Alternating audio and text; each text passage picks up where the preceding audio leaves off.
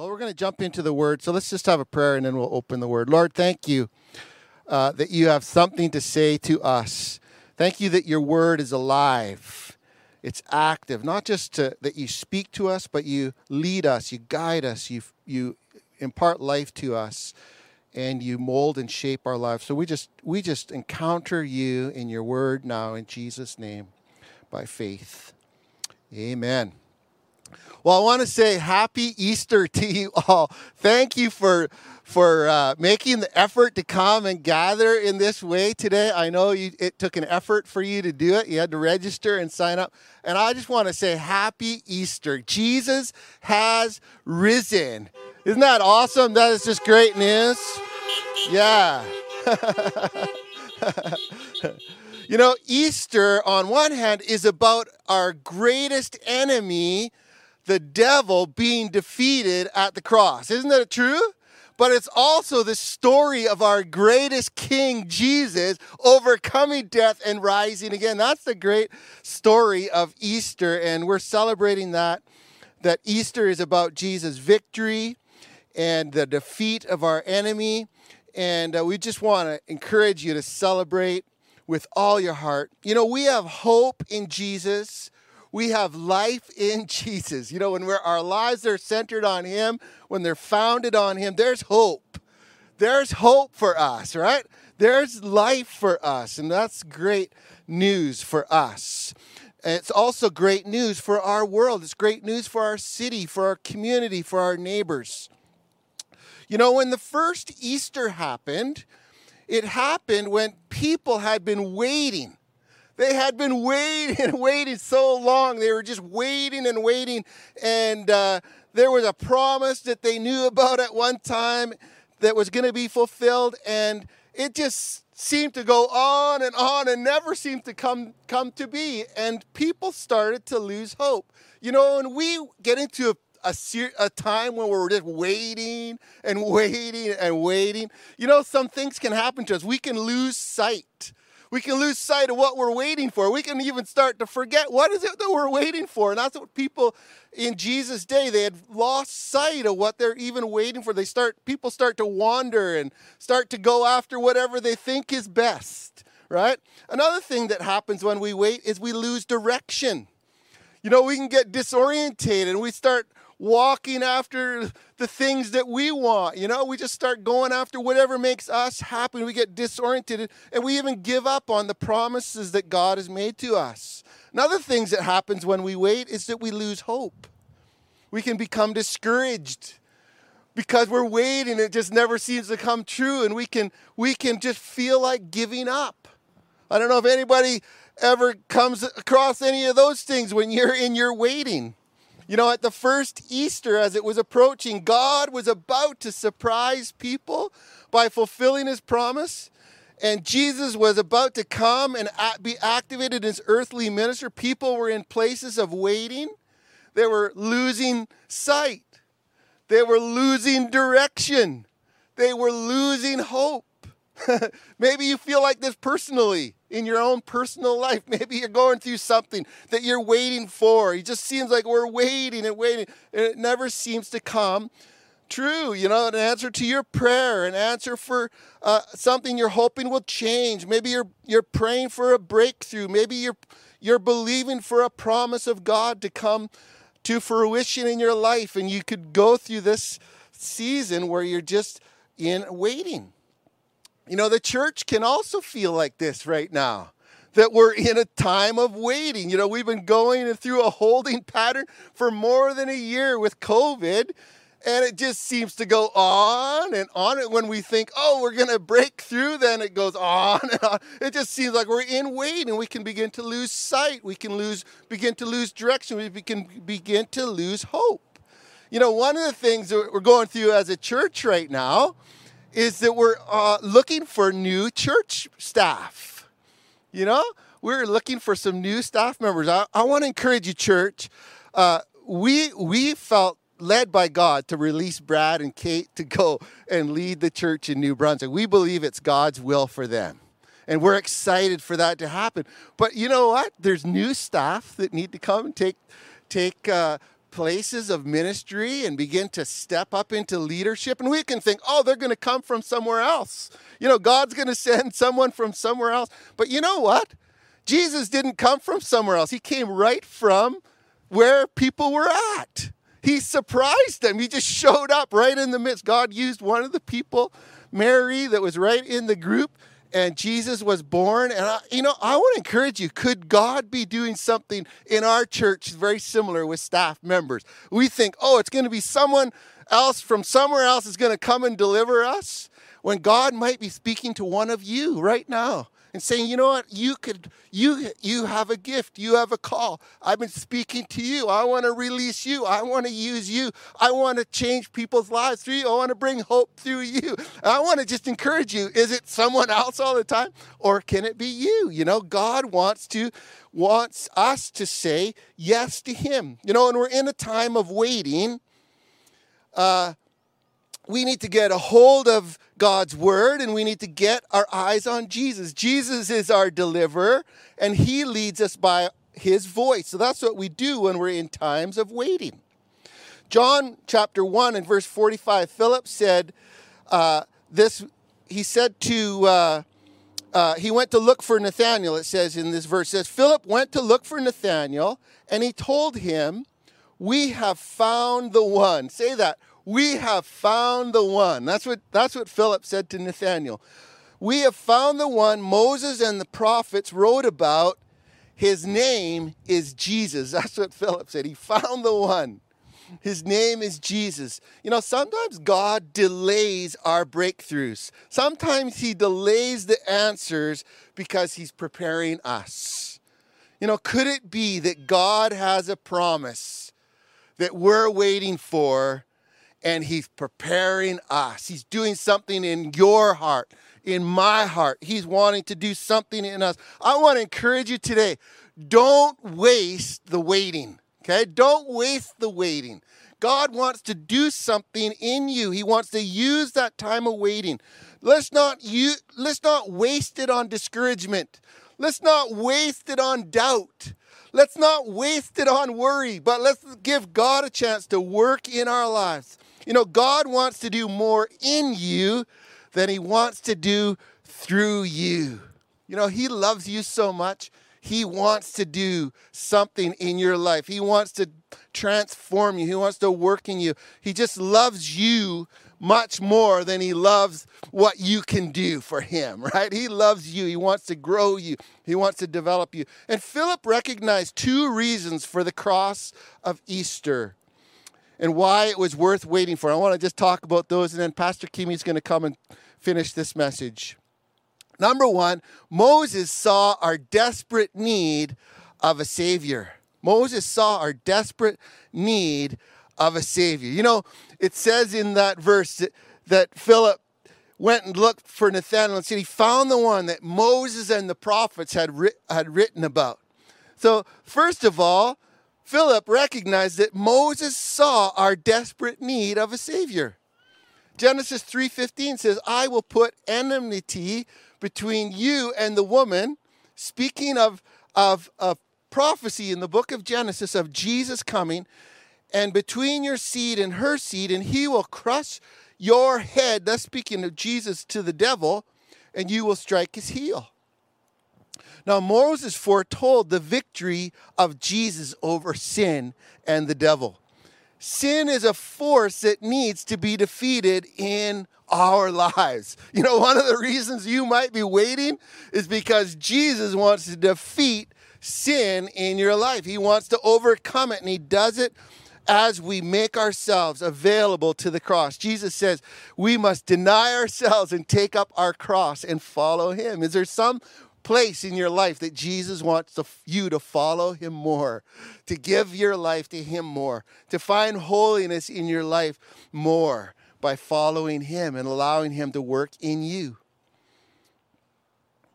The second way that Philip recognized the reason for the cross was the prophets could see its vast potential for everyone. So first of all, Moses saw our desperate need of a Savior. We had a need for Jesus. Maybe you're here this morning, never opened your heart to Jesus. Jesus wants to to deal with the sin in your life by forgiving you and giving you a new heart. The second way was the prophets could see his vast potential for everyone. You know, Jesus had a vast potential in the cross. Jesus was sent to fulfill the promise of bringing hope to everyone. Not just some people, not just some nationalities, not just some races, not just men or women, not just young or old, not wealthy or privileged or poor. Jesus came to every person. He leveled the playing field and said, you know what? The cross makes it level. We all come to the cross. It's at the cross where we can have this vast potential of everyone being accepted and loved by God. You know, if you're in a time of waiting, Jesus wants you to know you are accepted. You are loved. The cross is available to you. Everyone is loved and accepted by God through Jesus at the cross. 2 Corinthians 5:21 says, God made him who had no sin to be sin for us, so that in him we might become the righteousness of God. I want to encourage you this morning. You know that one of the reasons God waits to defeat the power of sin at work in us and to deliver us from its grip is so that we would be effective. We would be effective in our battle, in the battle of evil in this world through the power of the gospel. And Jesus wants to release you to be effective in that through the power of the cross. Pastor Kim is going to come and lead us from here.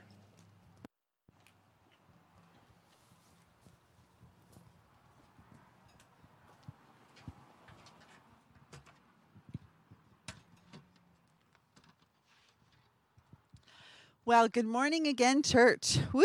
All right. Thank you, Pastor Greg. That was so good. I don't know where to put that. All right. Well, Pastor Greg was talking about how we found Jesus, and now I'm going to wrap it up by talking about how Jesus finds us, okay?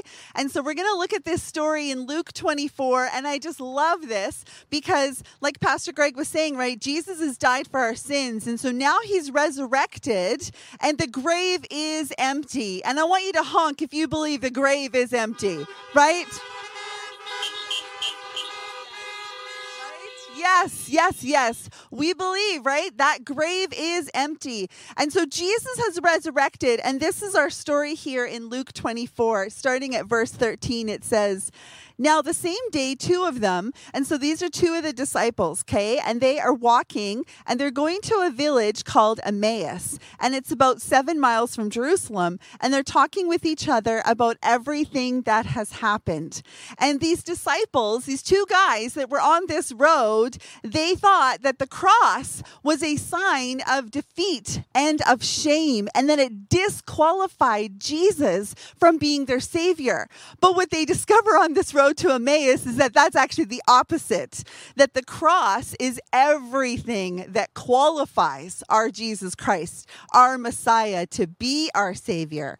You see, our Savior chose this path of suffering, right? And we need to remember and keep in mind, it was not Pilate's choice. It wasn't Judas Iscariot's choice. It wasn't the Pharisees' choice. Oh, sure, they were a part of the enemy's plan, but you see, it was God's plan that Jesus would die on that cross for us. And it was the greatest flip on Satan that there ever was, because he thought he was in control of Jesus' death. He thought that he was managing this and orchestrating this, and that was all a lie, because God allowed his son to die. And you might be like, what? God allowed? Oh, yes. God allowed his son to die for you. And for you, and for you, and for you, and for you. God allowed his son to die for you. Yes. You see, Jesus chose this path. And then it says in verse 15, that as the disciples were talking and discussing these things together, that Jesus himself came up and walked along them, but they were kept from recognizing him.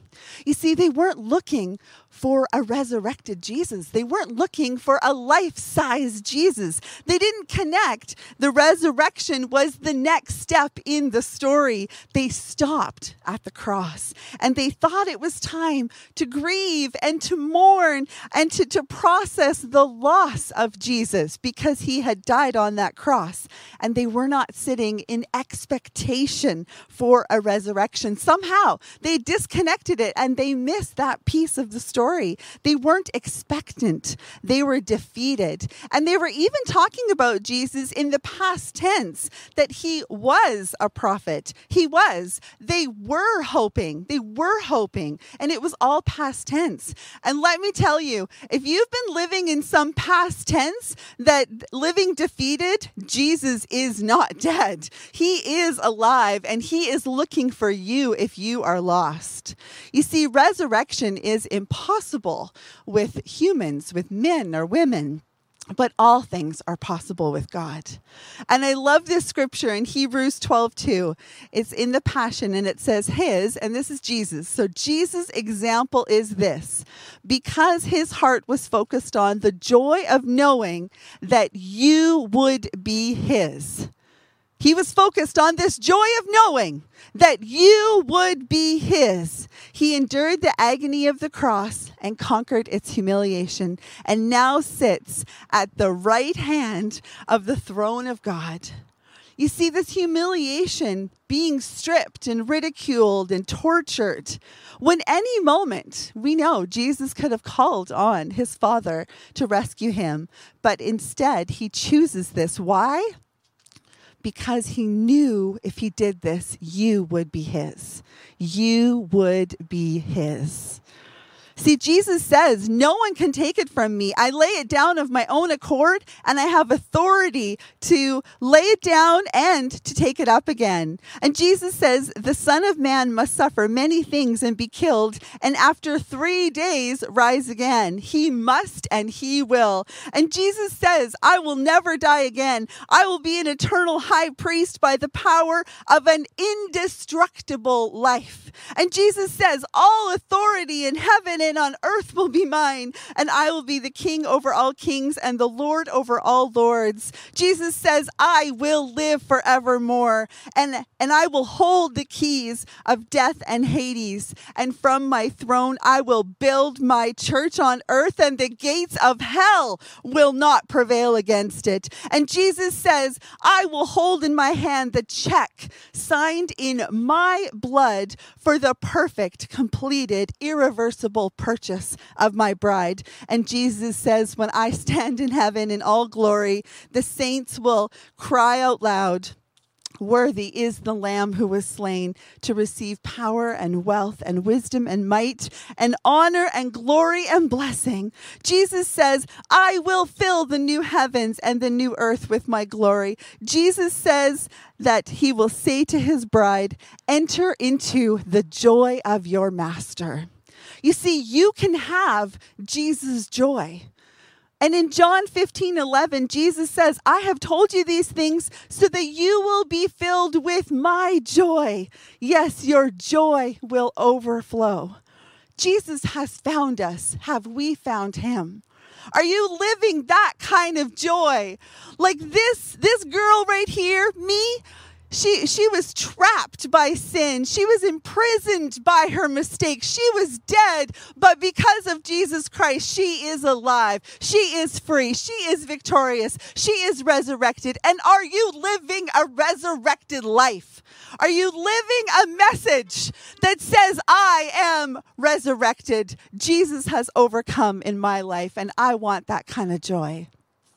See, it doesn't matter if we're in the middle of a funeral procession or a global pandemic or we just won the lottery. Are we living a life with resurrection? A joy in us that comes out. You see, resurrection is a rising up. And Jesus, we want you to rise up in us. Let me rise up in faith. Let me rise up in joy. Let me rise up in love. Let me rise up in you, Lord Jesus, because your resurrection is power, Lord God.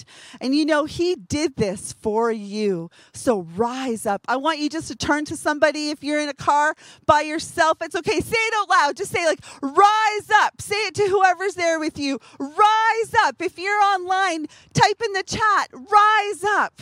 Jesus, we need you to rise up in us, Lord God, because we believe in the power of your resurrection. You know, we might feel like we are suffering in the midst of isolation with all of these restrictions, but it is nothing compared to the sacrifice that Jesus made for us and his suffering.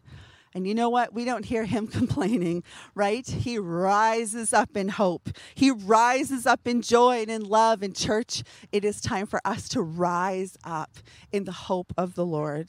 There are great things coming for us. There is a future. There is a hope. But we need to rise up and step into those things. You see, resurrection is a power. And many people, including Christians, you know, we look at the resurrection as just this great historical event that we remember on Easter Sunday. We pause and remember, and that's a wonderful thing. But resurrection is a force. It is a force, and it is an action, and it is active, and it is a power that belongs only to God. You see, resurrection proves that Jesus is the Messiah. But resurrection means that we are forgiven, and that's powerful and only something that God can give to us. But he gives us that salvation and eternity with God and hope because resurrection is a power that belongs to the Lord. And so we don't take it for granted, and we don't belittle it, and we step into that place of reverence, knowing resurrection is a power from the Lord. You see, because resurrection, if we believe in it, it changes our identity. It can change our identity. See, when I believe that the Holy Spirit, that power, lives inside of me, God doesn't just lend it to me for a few minutes when I need it and then he takes it back. When you have Jesus, when you believe in that resurrection power, the Holy Spirit indwells in power in you. That is something to celebrate, something to say amen about, because it changes our identity. That's what the resurrection power does, is it changes our identity. And we're no longer identified by our mistakes. I'm no longer dead. I'm no longer imprisoned in sin. I am forgiven, and that's my identity. That's who I am. I am a forgiven child of God. That's my identity. I am redeemed. And it says in Revelation 17:14 that God's people are called chosen and faithful ones. See, when we look to the resurrection, we see Jesus. When we look, we see God's love, and it changes our identity.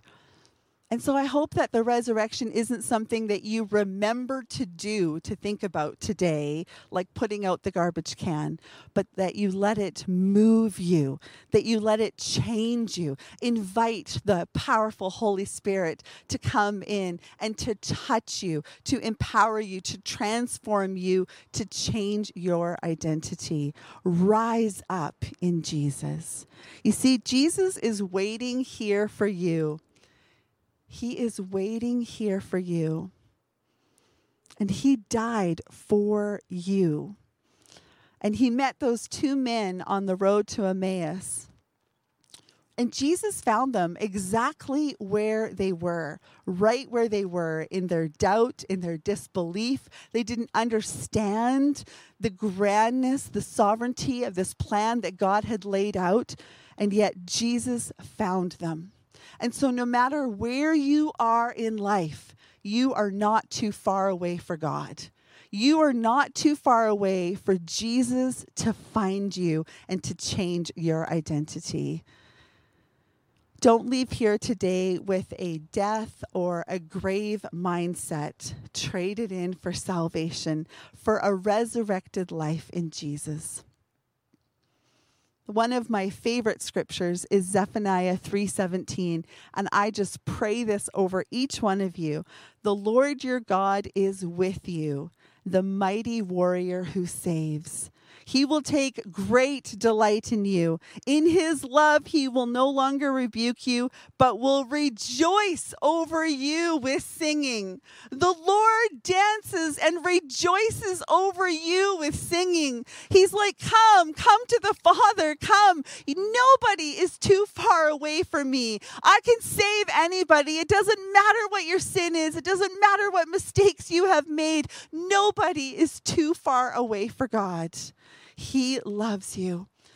And you know, it should have been me on that cross. I should be paying for my own sin, for my own mistakes. You should be paying for yours. But Jesus took our place because he loves us, because he wants us to have his eternal joy. If you've never asked Jesus to come and live inside of your heart, I just want you to join in with me today. What an incredible day to give your life to Jesus. Every day is an incredible day to say, I surrender, God. And so if you've never done that before, I want you just to follow along in this prayer with me. It's so simple. There's no formula. There's no wrong way or right way to do this. It's just coming to God with a heart of surrender and reverence and repentance. So please just follow with me. First, we're going to say, I admit. I admit, Jesus, that I have sinned. I admit, Jesus, I have made mistakes and that I have sinned. And God, I know that you are perfect and I cannot be with you in eternity unless I admit I've made mistakes and I confess those to you. And so, Jesus, I confess my mistakes to you, Lord God. And next, I believe. I believe the only way to have a life with you, God, is through your Son, Jesus Christ. You say, Jesus, that you are the way and the truth and the life, and no one comes to the Father except through you, Jesus. And so, Jesus, I believe. I believe that you died, that you were in that grave, that you conquered all sin, past, present, and future, and that you rose again, that you are alive, never to die again, because you are eternity. You are eternal. And so I believe, Jesus. And lastly, I confess. I confess, God, to everyone and to you that I accept you into my heart and my soul and my mind, and I surrender to you, God. Come and live in my heart. I invite you in. I invite you in, God. Come into my heart. I surrender my will to you and ask, Lord Jesus, that you empower me with your Holy Spirit. Jesus, break off all of the old, so that I can live a new life with you, Jesus. A new life, a resurrected life with you, Jesus. In your name I pray, amen. If today, for the very first time, you've just asked Jesus to come and to be the Lord of your life, I just ask that you click that button on the Gateway Church Live. We'd love to be able to connect with you. If you want to fill out a Connect card, we'd be so excited just to connect and to help you on your journey to get to know God better. And I just want to close. I'm going to do a prayer for all of us, and then we have a baptism. So I just want to pray over you. Lord God, I just pray for this word today, for all of us who have a relationship with you, Lord God, for all of the words, Holy Spirit, that you have just used Pastor Greg and myself as a conduit, Lord God. I pray that those words, Holy Spirit, that you spoke today would not fall down to the ground, Lord God, but they would be impressed upon our hearts, Lord Jesus. Impress them upon us. Let us live a resurrected life for you, you, Lord God. And I pray for any of the old habits that we have, old thoughts, for a death mindset, for a death identity, for a negative identity or negative patterns and habits, Lord God. I pray that you break those off, Lord God. Set us free today, Jesus. We believe that you are alive. We believe that you are risen. We believe that you are the hope. You are joy. You are life, Lord God. And so come and overtake us, saturate us, overwhelm us, Lord God. Overwhelm us with your presence. And Jesus, I pray that over each one you dance and you sing and you speak to them life-giving words, Lord God. You are good. Thank you, Jesus. Thank you, Jesus. In your name I pray. Amen.